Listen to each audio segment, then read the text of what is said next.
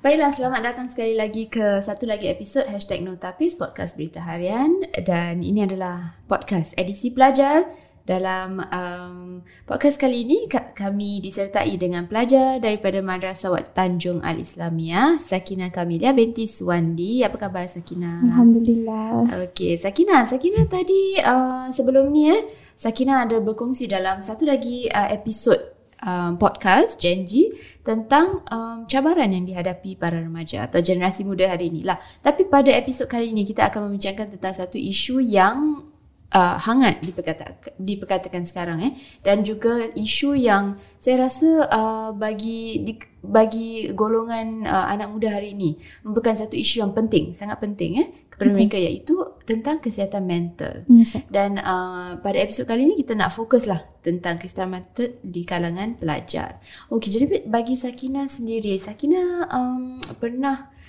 mengenali ke atau Sakina sendiri pernah melalui um, uh, isu kesihatan mental atau saya nak kenal uh, siapa yang berdepan dengan isu kesihatan mental? Uh, saya ada beberapa kawan mm-hmm. uh, yang menghadapi uh, isu-isu mental. Mm-hmm. Antara mereka tu mereka uh, menghadapi kecelaruan bipolar mm-hmm. ataupun bipolar disorder. Mm-hmm. Uh, lagi satu uh, menghadapi kecelaruan keresahan anxiety disorder. Mm-hmm. Umur uh, diorang berapa tahun tu? Yang bipolar tu umur dia tahun ni 18 tau. Okay. Yang anxiety disorder tu ada beberapa around hmm. dalam 15 to 16, 15, 16. Wow. Jadi uh, Sakina sendiri mengenali ramai, mungkin bukan ramai lah tapi hmm. adalah beberapa eh uh, teman-teman Sakina sendiri yang menghadapi ke, isu kesihatan mental ni. Yes. Macam mana um, Sakina dapat tahu tentang uh, uh, apa um, keadaan mereka? Keadaan macam mana macam macam mana saya nak tahu yang mereka ada bipolar disorder atau anxiety oh. disorder? Uh, kalau kawan saya yang ada bipolar disorder tu saya terdengar je sebenarnya. Oh. tapi lama kelamaan kami lebih rapat jadi saya pun cubalah untuk tanya tentang disorder dia tu. And dia sangat terbuka sangat open kepada uh, soalan-soalan questions-questions. Kalau ada kita salah faham ke apa tentang uh, uh, penyakit ni ada ke apa-apa kesalahfahaman mm. uh, kalau yang anxiety disorder tu um, pun sama jugalah. Saya uh, kami meng- menubuhkan uh, relationship uh, yang kuat.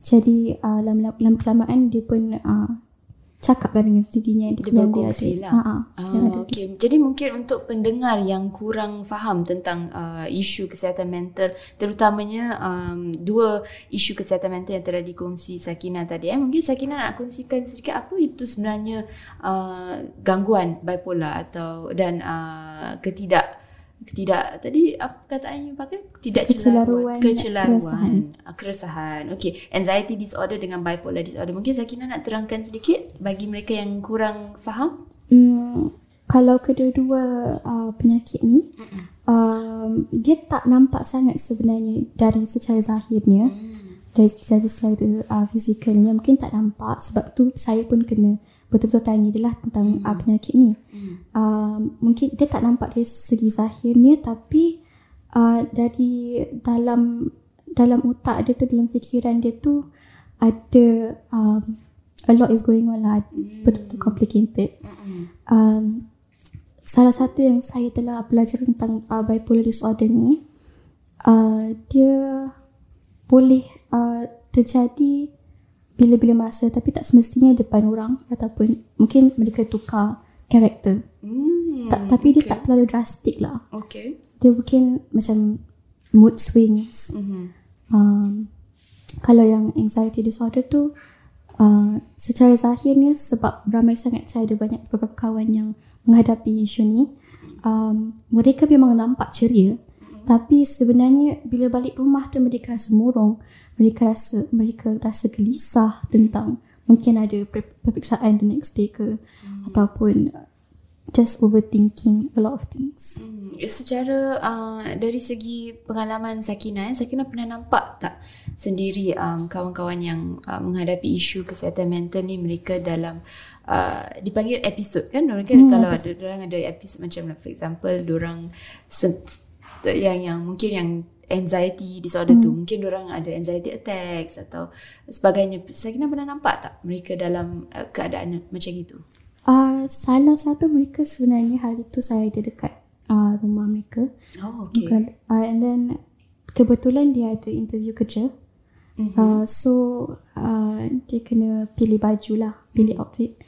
And then masa tu saya tak berapa tak tak berapa peka sangat tentang uh, isu anxiety disorder ni. So saya pun saya nampak lah dia berusaha untuk cari uh, baju yang mungkin boleh nampak memberikan uh, impression yang bagus dekat dia punya bos tu.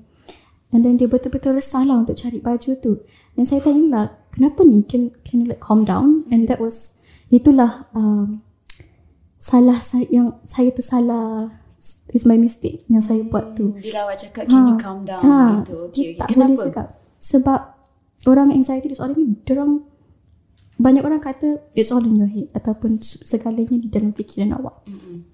Um, you can control your emotions awak boleh mengawal emosi awak tapi sebenarnya walaupun ada juga yang betul tapi orang tak boleh 100% uh, mengawal emosi orang. Hmm. Kadang-kadang dia just burst out, just termuntah, terkeluar. Hmm. Jadi jadi bila saya nampak tu, saya pun jadi rasa gelisah juga tapi apa ni tak tak seberat apa yang mereka tengah lalui lah. Hmm. Okay, jadi pada pendapat Sakina eh, um, adakah lebih banyak peka, uh, apa perlu dilakukan untuk uh, memastikan orang ramai bukan saja um, golongan muda lah faham akan isu-isu kesihatan mental ni sebab uh, kita perhatikan makin ramai uh, anak muda yang berdepan dengan uh, masalah isu kesihatan mental hmm. um, tapi adakah ramai orang yang yang faham atau masih kurang faham tentang isu-isu ni uh, saya rasa sebab isu kesihatan mental ni sesuatu yang tabu yang hmm, tidak okay. tidak sering dibincangkan okay. tapi sekarang ni cuba, uh, cubalah untuk membincangkan isu ni. Hmm.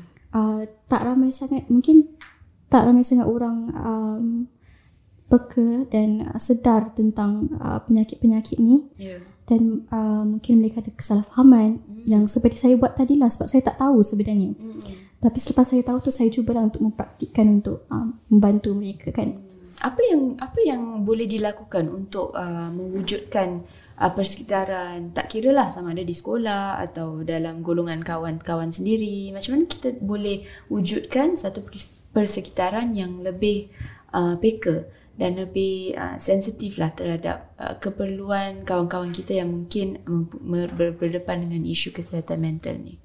Um, saya rasa mereka kena uh, menubuhkan kepercayaan yang kuat antara satu sama lain. Uh-huh. Uh, mereka juga tak boleh terlalu judgemental tak boleh menghukum um, apa ni kalau mereka apa orang yang menghadapi isu mental tu uh, mereka tak boleh um, judge uh, isu orang mungkin bagi bagi orang lain tu benda tu ringan tapi bagi dia tu benda tu berat hmm. seperti yang uh, nak cerita saya tu lah nak pilih outfit tu kan hmm. Uh.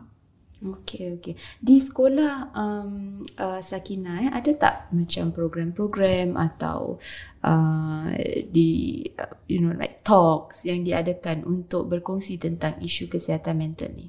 Uh, ada. Uh, okay. Especially terutamanya bila dekat-dekat dengan uh, O levels, ah, O levels, uh-uh. A levels mereka akan panggil orang luar dan ahli pakar untuk memberikan forum dan hmm uh, talks untuk uh, para pelajar ni lah dan di situ mereka akan mengungsikan uh, tips-tips untuk uh, belajar dengan betul um, at the same time sekaligus uh, memberikan tips-tips untuk menghandali isu-isu mental hmm. di kalangan pelajar. Okay, soalan terakhir saya Sakina eh, mungkin sebagai seorang uh, rakan macam mana kita boleh uh, membantu kalau kita ada rakan lain yang uh, berhadapan dengan isu kesihatan mental ni macam mana kita boleh uh, bantu mereka tangani atau mungkin mungkin kalau orang tengah ada episod yang uh, mungkin mereka, mereka rasa gelisah atau mereka uh, apa-apalah perasaan mereka tu hmm. macam mana kita boleh bantu orang untuk untuk menjadi uh, lebih tenang atau lebih selesa lah hmm.